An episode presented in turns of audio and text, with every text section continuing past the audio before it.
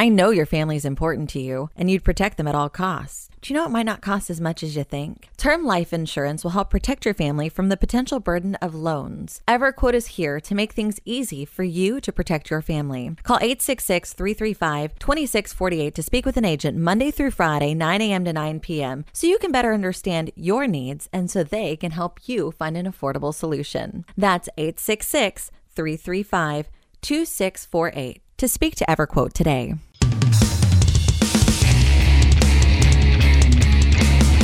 Podcasting from the J&K Twin Studios. This is the show for Reds fans, by Reds fans. Each week, we take a look at the games, the players, and the stories of Cincinnati Reds baseball.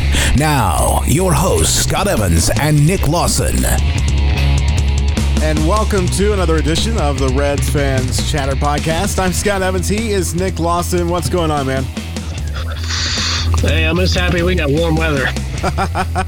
Absolutely. It was great this weekend. I took the kids to Big Bone Lick State Park in Union, Kentucky, and they're 3 years old, so, you know, kind of in that transition age, and we went to see the bison, which my sons dubbed dinosaur cows.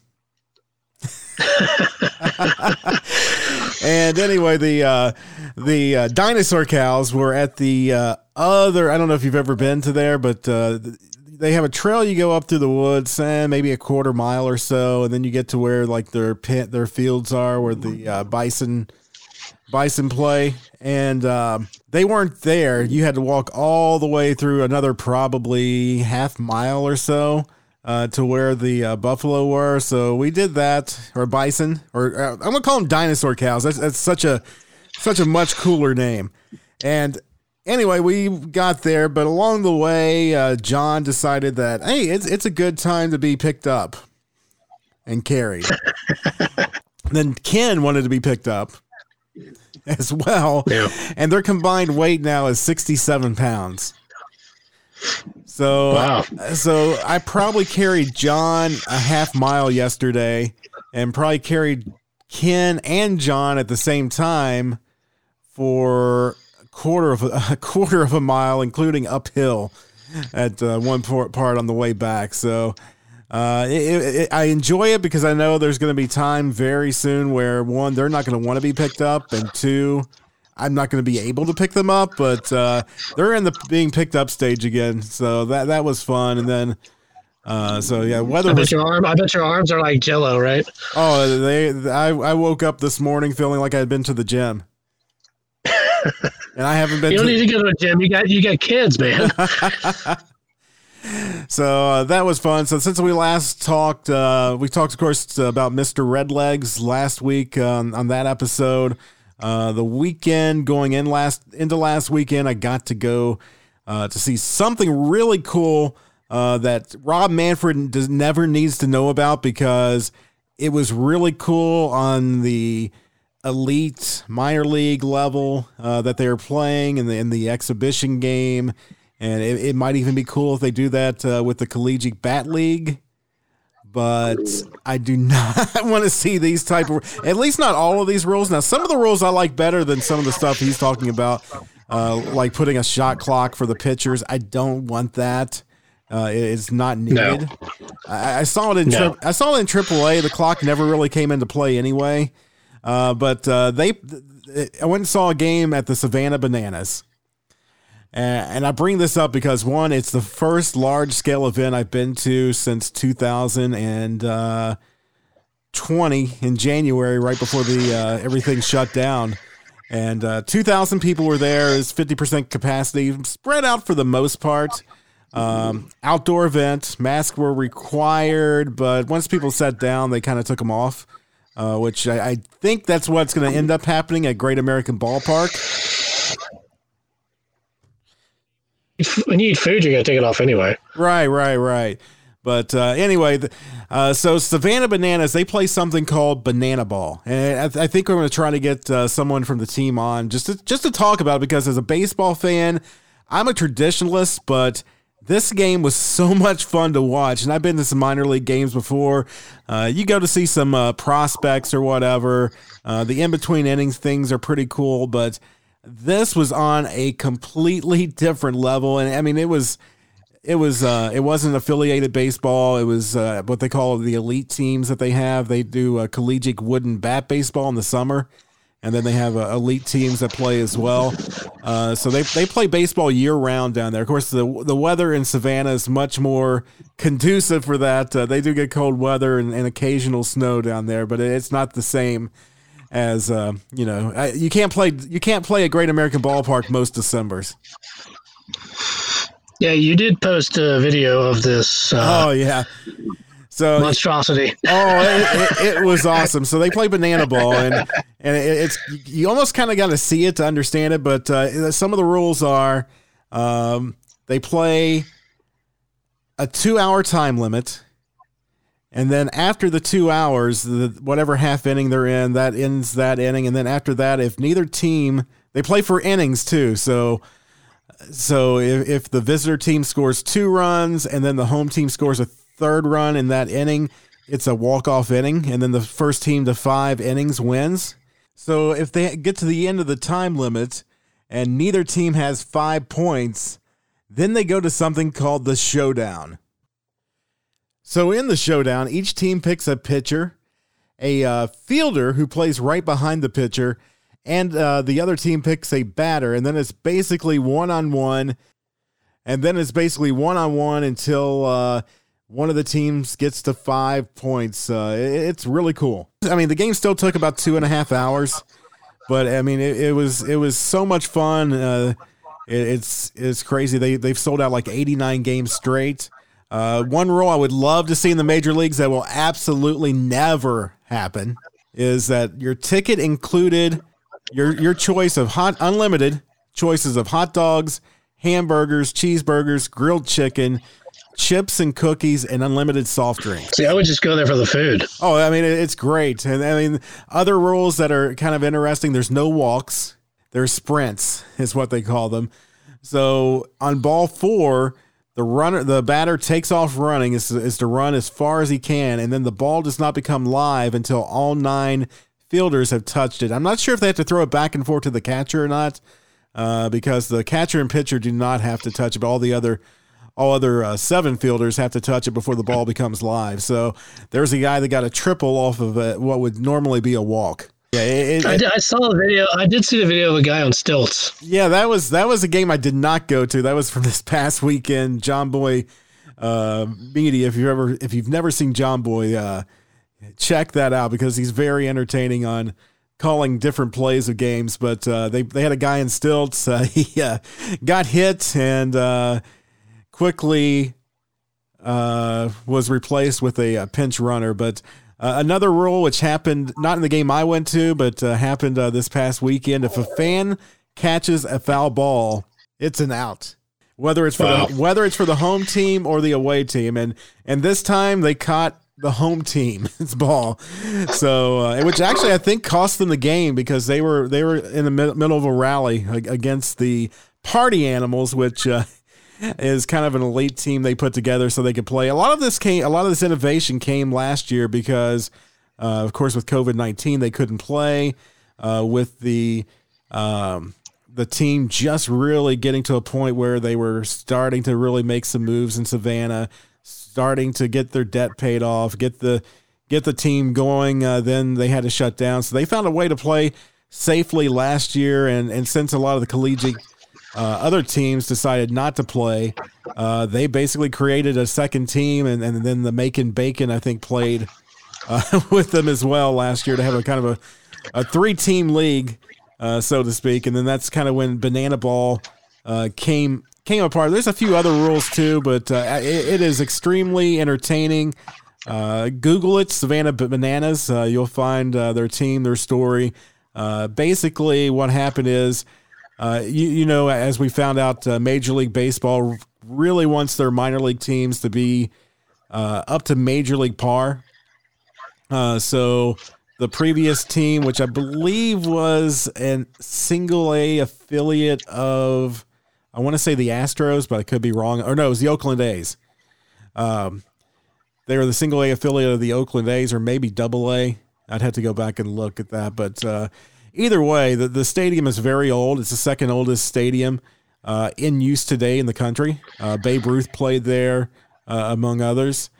And it is definitely not. I mean, it's something like you would see if you look on some of the TVs and movies of like old minor league fields. I mean, there's not a railroad running through it like in the Brewster's Millions movie, but it's along those lines. And some of the cool things that the owners did starting this year, they took all the advertisements inside the stadium away. So there's no sponsorship. So it's like you're going back into the 30s when the stadium was around, the 1910s, where you would just have, you know, the kind of like what Major League Baseball used to be until the mid 90s when Bud Selig took over as commissioner, where you go to the ballpark and you wouldn't see ads on the wall. It'd either be a plain green or you may have the logos of the various teams, which I always love. But I understand baseball is now a multi-billion-dollar business. The players make almost billions of dollars now. and so you have to have the advertisements. They took it down, which was kind of surprising for a small team like that. And so the stadium was really cool. It was open seating. The bleachers were old wooden bleachers with backs. They had some metal bleachers there. Also some regular seats as well. But the historic Grayson Stadium was a great place to see a ball game. But it was definitely not up to par with some of the other stadiums I've been to as far as being modern. The dugouts, I mean, that were small, but it was still, as a fan, it's outside of Major League Baseball, just because it's on a different level. You're going there to see the superstars play, but as a fan, it's probably my favorite non Major League Baseball fan experience. They really it was a lot of fun. They keep the music going through the game. It's basically a 2-hour party. Yeah, the best thing you said there was a Brewster's Millions reference. That was awesome. That's one of my favorite baseball movies of all time. Mine too. I love that movie. Richard Pryor is the man. Yeah. So if you ever are making a trip to Savannah, try to get tickets. It's very difficult. They're sold out all the time.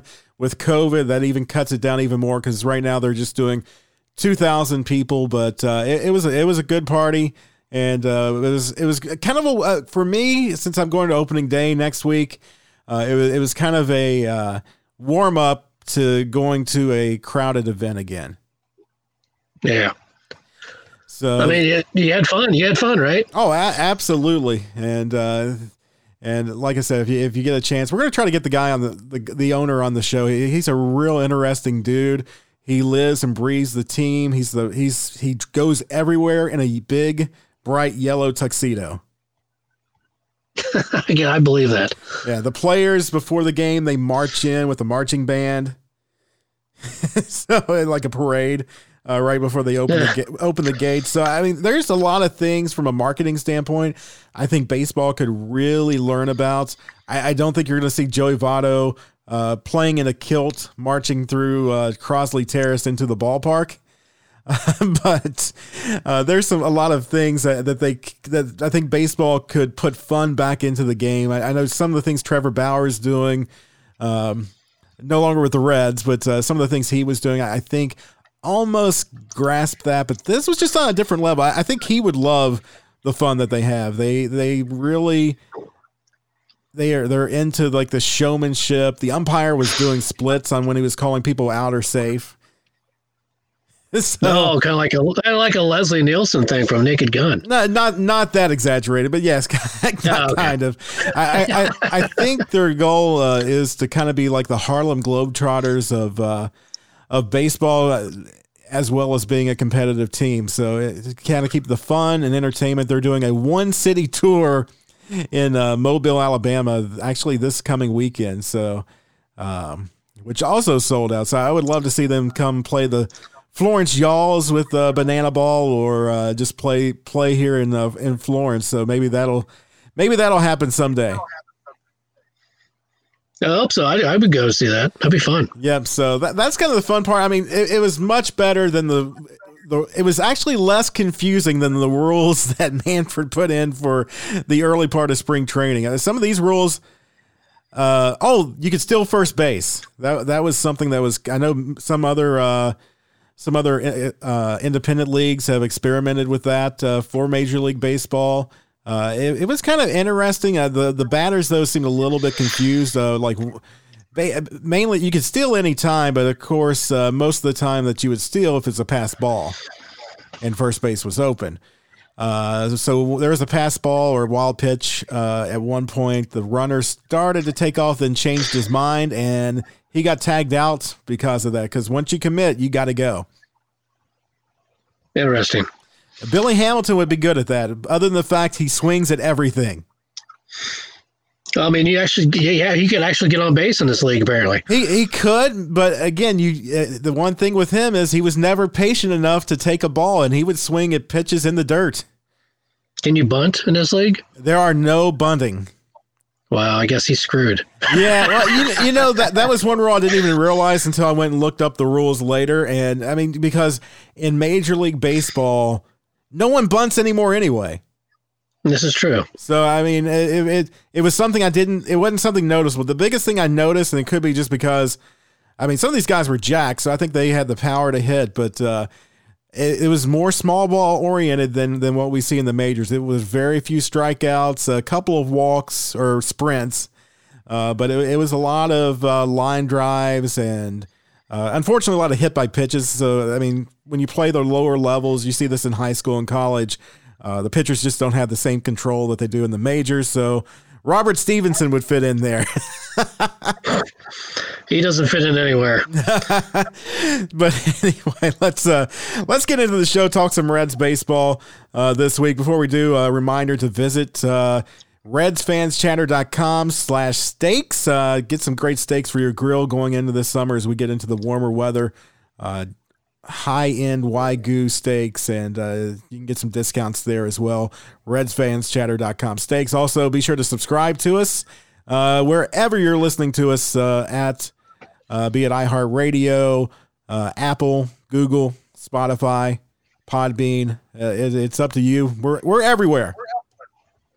That's awesome. But and then also, please leave us a review. If you like us, definitely leave us a review. If you don't like us, still leave us a review, and we'll get better for you. So that kind of takes care of that. So we'll start the show off about the Reds on kind of a sad note. Ed Armbrister unfortunately passed away. Yeah, another key member of the Big Red Machine dying, and it. We were talking about when Joe Morgan was a huge part of that team, and Ed Armbrister, not a huge name, but he was a great addition to that team. Oh yeah, and he came over in that same trade. Yes, he did. I don't think we'll ever see a trade like that again. No, those trades are gone, unfortunately, because they were fun, they were cool, and you get to experiment and see what guys fit in your team or on your team, and what guys didn't. But in that trade, everybody fit. And it made sense. Oh, absolutely. You got Geronimo in that trade. You got Joe Morgan. I mean, that's Hall of Fame right there. Jack Billingham came in that trade. Also, Dennis Menke. The Reds, of course. Still Cactus Jack. Reds sent Tommy Helms, who was super popular. Lee May, also very popular, and Jimmy Stewart. So I'm sure there were some, at the time in 1971, I'm sure there were some questions by Reds fans. I can only imagine what Reds social media would have been like after that trade.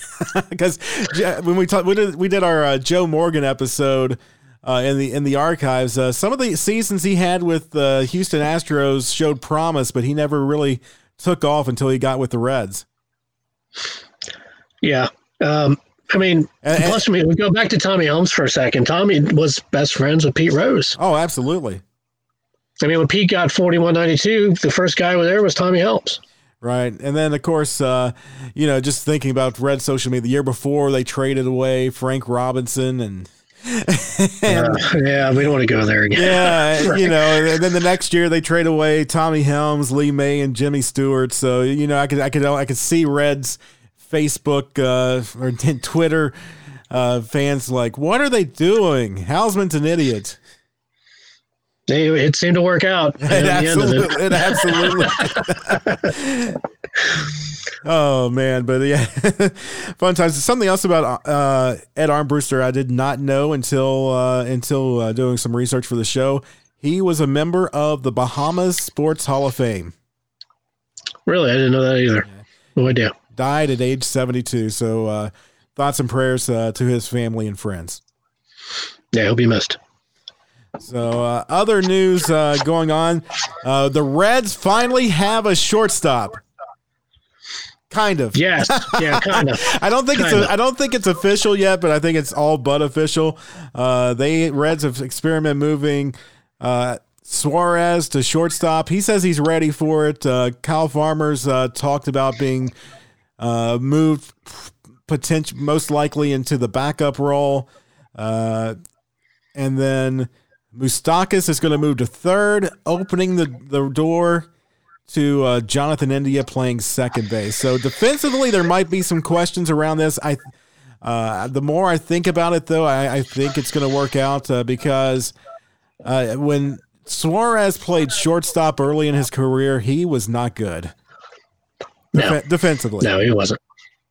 No, defensively he was pretty bad, but I mean he's up for the challenge, and we need a shortstop, and he's got the experience. So absolutely, and not only that, his first year at third base, that was a little bit of an adventure as well. Oh yeah, he had a lot of problems, but he eventually he figured it out. So he got it figured out at third base. I think at shortstop a little bit different, but. He's, from my understanding, this is one of the best shape he's been in coming into camp, and he'll be ready to go. Yeah, he said he lost 15 pounds, and but he's got to get his range back. Playing shortstop's a different beast. Oh, absolutely! But I mean, with all the crazy shifts and stupid defensive positions teams make now, anyway. I don't think range is as important as it should be. Yeah, it's true. Because they're doing all this advanced scouting, trying to move players to where they think the ball is going to be hit anyway. And most of the time it works. When it doesn't work, fans, including myself, gets really frustrated. I think for some players it helps. A guy like Suarez, I think it helps. I think it's hurt Joey Votto's defensively, though, playing first base. I think first base is kind of a guy, kind of a position, and maybe I'm wrong, but I think that's a position where the shifts sometimes actually make the first base position, depending on how crazy the shifts are. And with David Bell, we've seen a lot of crazy shifts. First baseman not able to get in front of the ball. So you get those side swipes that Votto, and I've seen other first basemen do this. I think the game at first base has suffered defensively, but offensive numbers out of the first base position, it's no longer a defensive first. And the corner positions have always been kind of offensive oriented, but I think with the shifts, I think the teams are willing to take the chance that it goes down the line versus, plugging in the hole between first and second. Yeah, and taking from a guy, left-handed hitter myself when I played, and they always shifted on me, and every time, like a dummy, I hit into the shift. Every single time. I'd say probably 90% of the time I would hit into the shift. Right. It sucks.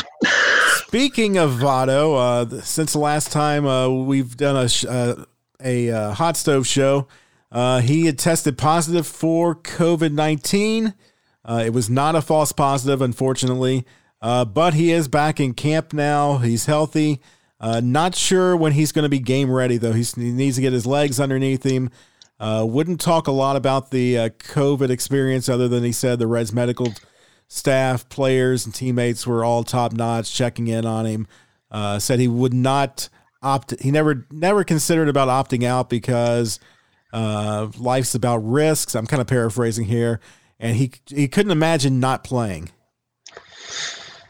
It's weird not seeing him at first base. Oh, absolutely. I know it's spring training, but if this was regular season, it would be really weird. Yeah, I mean, there's a chance he may not start. He may or may not be ready by next Thursday. I think he'll be fine. I think it's a huge setback because he was tearing it up early in the spring, 4 for 9 in limited action. So it's never a good time to get COVID-19. So, but Votto's back. Glad to hear that. Hopefully, he makes a full recovery and back on the field. Full recovery back to the old Joey Votto. Yeah, we miss Joey. Other news, Reds have named Castillo as the Reds opening day starter. I think this was a no-brainer, especially other news. Sonny Gray is out at least for one start, most likely during the opening of the season. So Castillo definitely has it earned. Last year he struggled some, but closed up the year looking as dominant as ever. Castillo's looked really good in the spring. He's been dominant. I know he has only pitched maybe 2 innings per start, but he's doing very well. Right, and he played a lot of backfield games early on too, which was some of the rules. I think that's almost probably better for him when you know the other team can throw a guy out there for 20 pitches into the inning. I think consistency for the Red starters is probably better than anything. And I almost wonder if the rules of, you know, surprise ending of the innings, if the opponent's pitcher throws 20 pitches and wants just to call the inning, I wonder if that, just because that's not normal, I wonder if that could hurt the preparation and some of the could explain some of the injuries that we've seen across baseball with some of the pitchers in spring training this year. Yeah, I feel the same way. I mean, I know the goal was to reduce injuries with that, but sometimes I think they made things worse, or it could have just been a time of game thing, which I'm getting sick and tired of. Yeah, I'm tired of hearing that too. Other Reds news that we talked about, kind of alluded to. We left this part out, though. Reds made cuts yesterday. No huge surprise except for maybe this one. Jose Garcia is going to start out in AAA. He needs to work on his hitting. I mean, his fielding's fine. He's a phenomenal fielder, but his hitting needs to come around. Right, and you know, he looked really good last spring. The season started, and it's kind of hard, like we talked about on our shortstop show. It's kind of hard to judge just based on the COVID season, but with a full season ahead, it's going to best to start in AAA. Unfortunately, because of Manfred, his odd decisions, AAA is not going to start until May, so they're going to be up at Prasco again. Well, at least they have somewhere to go. They do have some place to go, but getting in games is what's going to help those guys against other competition outside of the intramurals. And so hopefully the Reds don't need anyone from the alternate site this year until AAA gets started, because when guys came up last year, they were not ready for full-speed baseball. No, I think with the exception of Antone. He came in and he was throwing fireballs. I mean, he was ready to go. Right. And unfortunately, him and Michael Lorenzen are banged up right now. The hope is that they'll both be ready for opening day. I think Antone might be a little bit worse than Lorenzen from all indications, but Antone's looked really good in spring. Yeah. Except for his last outing, you know, that's where he hurt himself. I think he tweaked something, and I know a couple of days ago he was thrown on the side and he had felt a pinch. So he's struggling to get better. Yeah, they said they're not shutting him down yet, though. So that's a good sign. It's just they don't know if he'll be ready for opening day or not.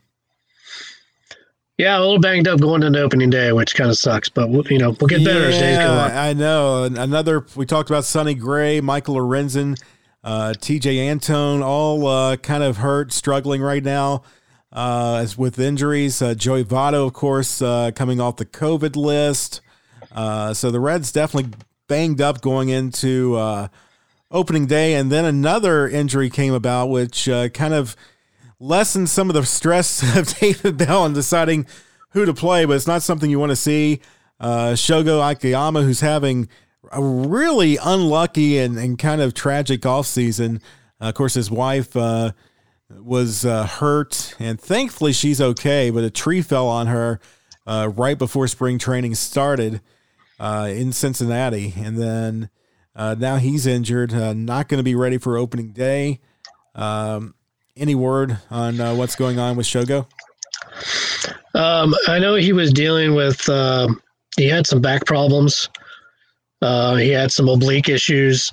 I hear the back's okay, but he's still struggling with the oblique problem right now. Right.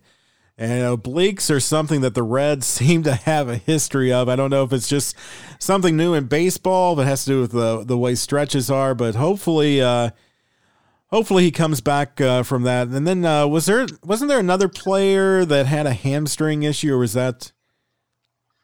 No, that was Antone. That was Antone. Okay. Mm-hmm.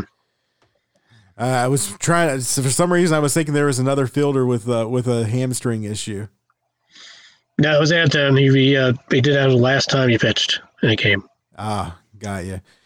And then I think that covers everything. Now, two players that did finally get into a game. One guy has said he's the closer. He doesn't care what David Bell says. He doesn't care what Nick Kroll says. He doesn't even care what Bob Castellini says.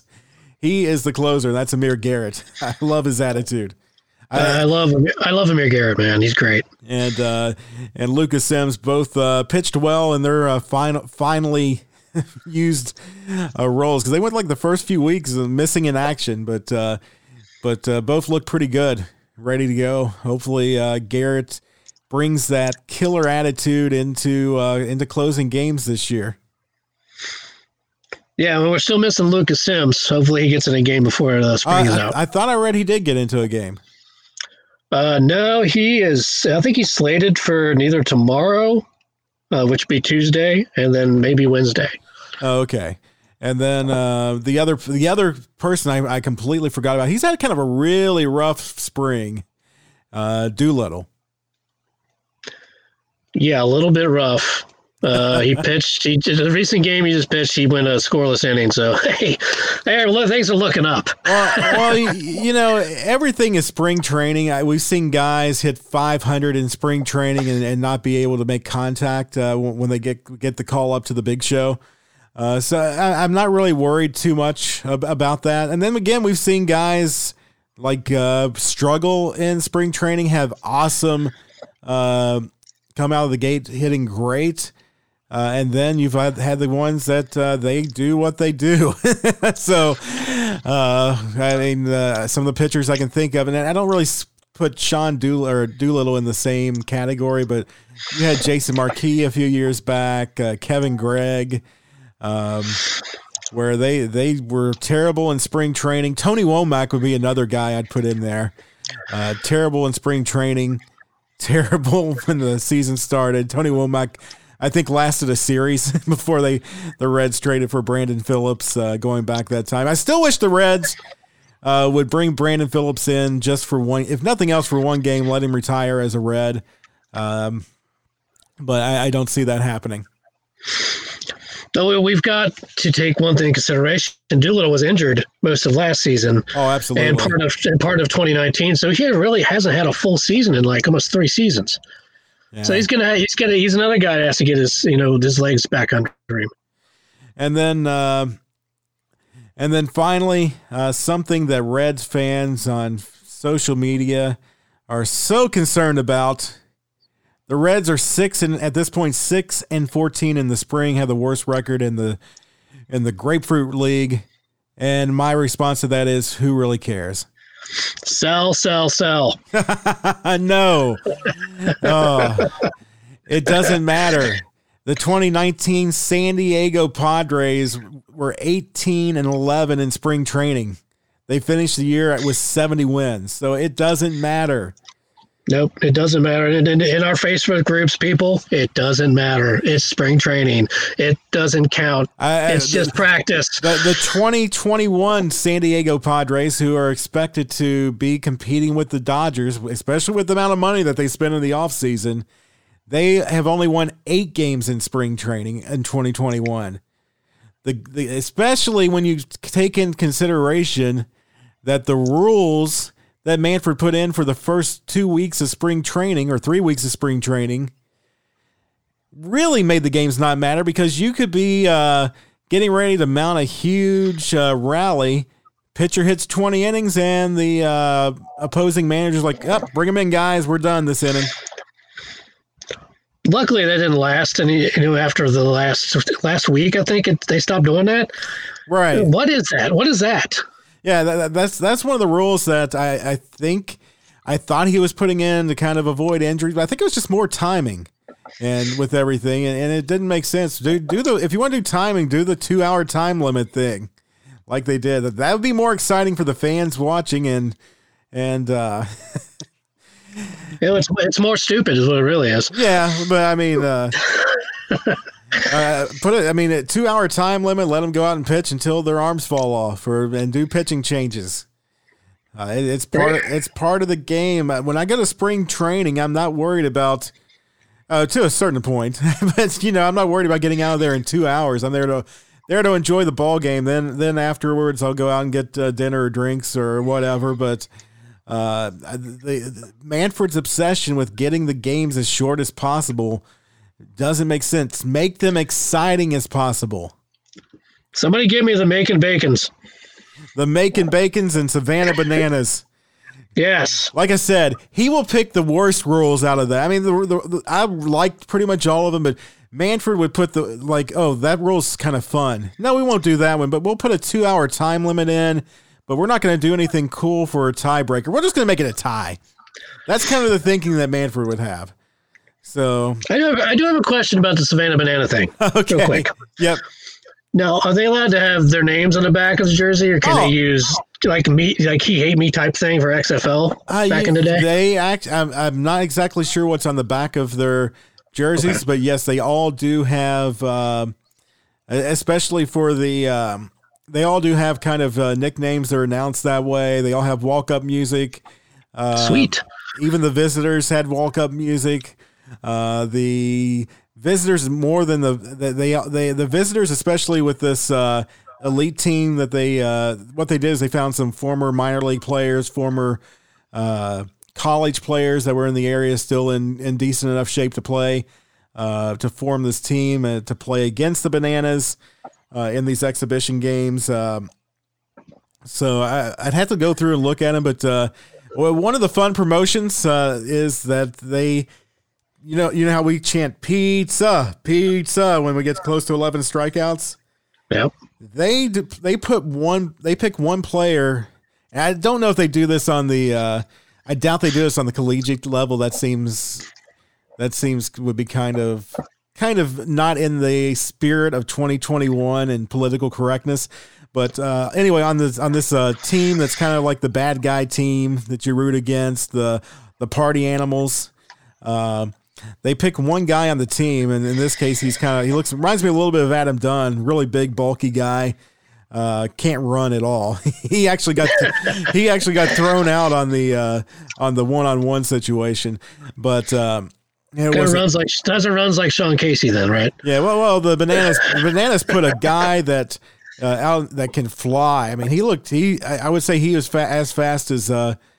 Or close to being as fast as Billy Hamilton. He like ran way out, got the ball in, and they got him out. But anyway, the promotion they had is if he struck out swinging, or I guess looking as well, if he struck out, everybody in the stadium got a free donut from, I guess, a local donut place. But and then they started yelling this saying where they just started chanting donut.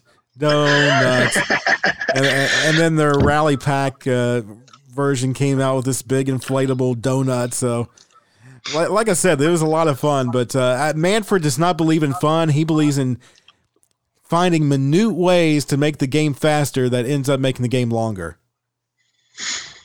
This is true. Let's put some personality in the game. I mean, I've put some personality in the game, put some fun in the game, let the players express themselves, and no one will care if they're at the ballpark for 2 hours and 59 minutes versus 3 hours and 2 minutes. Yeah. You know what? For me, I don't know if you've ever been growing up, whenever I went to a doubleheader as a kid. Oh, those are great. Yeah, I went to the first time doubleheader I saw was the Resin Giants in 1989, And I remember Kevin Mitchell hitting like 3 home runs between the 2 games. And I'm sitting there, and as a kid at that point, I was 13, I think, or something like that. And a lot of kids now that are 13 wouldn't be able to do it. They couldn't sit there for two games. Man, I was loving it. I was like, after both games were over, I was like, can we play another one? Let's play 3. Yeah, that'll never happen unless they're like 3-inning games each. Right. Oh, wait, I'm going to edit that out too. And I'm kidding. Not to give Manfred any ideas. Yeah, don't give him anything. But but the Savannah Bananas game is a lot of fun. And the rules, I know they're trying some things in AA this year, single A. Now that Major League Baseball pretty much controls minor league baseball. But the rule changes that they had at that low level with all the entertainment wrapped in around them kind of worked. Now, I would like to see, I think bunting is exciting if it can be done well. If it can't be done well, it's awful because a guy just strikes out and it's super frustrating. Like, why aren't you bunting? I mean, a bunt with the bases loaded is exciting to me. Oh, absolutely.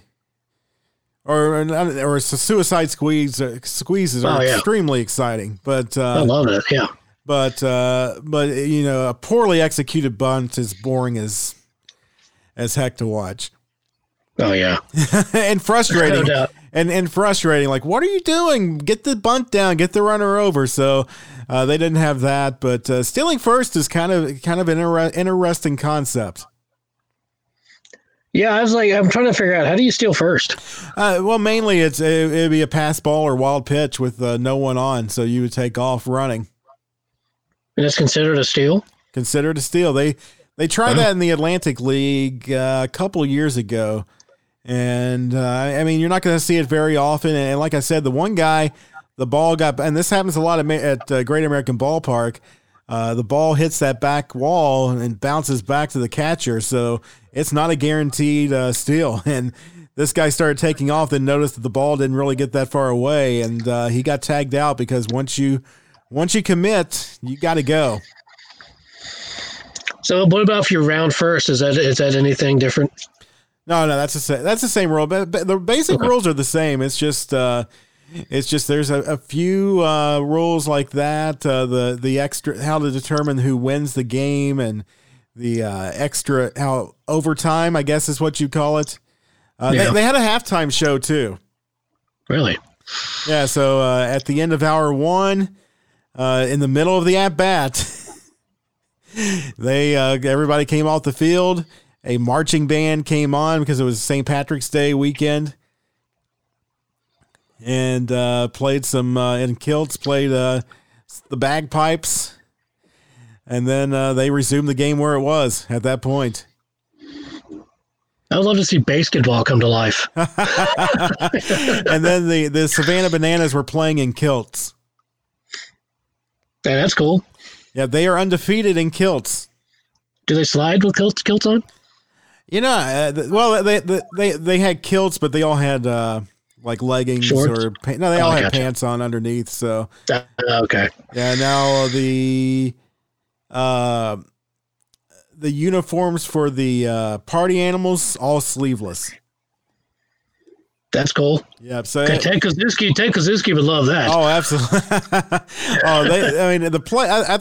I was wondering how this would be when I first read about it and all the stuff that they do. Even in the bat league, I'm like, I wonder how the players are like that. But then again, how many times do you hear players complain on the major league level that, you know, they can't show emotion because of the unwritten rules or the rules for Manfred or the ownership. So this is a lot of fun, and I'd like to see the fun portions of it. I mean, not necessarily seeing Joey Votto doing the YMCA or anything like that. But, you know, a couple of years ago when Joey Votto was stomping on airplanes and fake throwing to fans, that was fun to watch. Oh, yeah. Because I miss Derek Dietrich, too, for a lot of those reasons. Oh, Dietrich was awesome. I love Derek Dietrich. Dietrich would definitely fit on that team. I could see him on the weigh-in because they start the game off with a weigh-in. Really? Yeah, they take the two biggest players from each team and they get on the scale, then they act like they're going to fight. It's kind of crazy. They throw out the first banana. They do some type of like Lion King thing where they lift up. I don't know if it's a baby in a banana suit or a baby doll in a banana suit, but lifted up like the Lion King. Interesting. That is definitely a word for it. So anyway, I that's not going to happen at Great American Ballpark this year. This year is probably going to be a bunch of security guards looking to see if you have 27.1 masks on instead of 27.5. Yeah. But hopefully not. People be respectful and leave it at that. I think that would be good. I'll have some popcorn or something in my seat. And I'll be like, dude, I'm eating. There's no one around me for 30 feet. There's no reason. I've been inoculated. There's no reason for me to have a mask.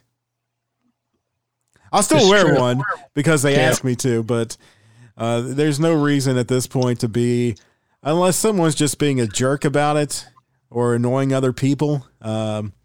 Just be kind, friendly, wear a mask if asked to, don't complain about it too much, and enjoy Reds baseball.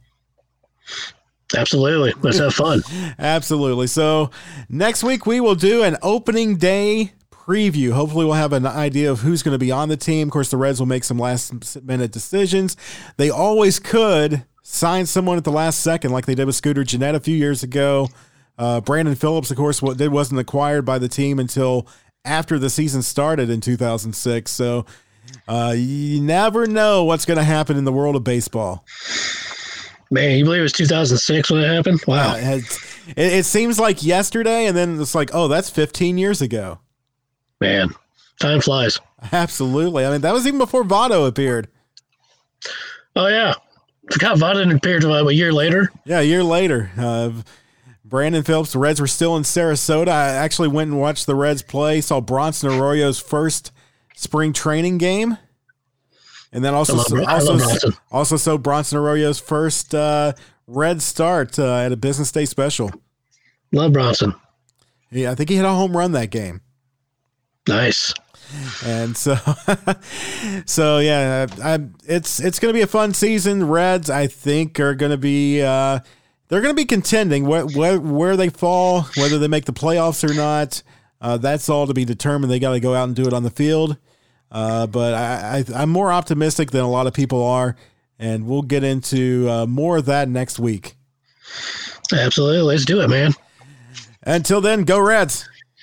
Go Reds.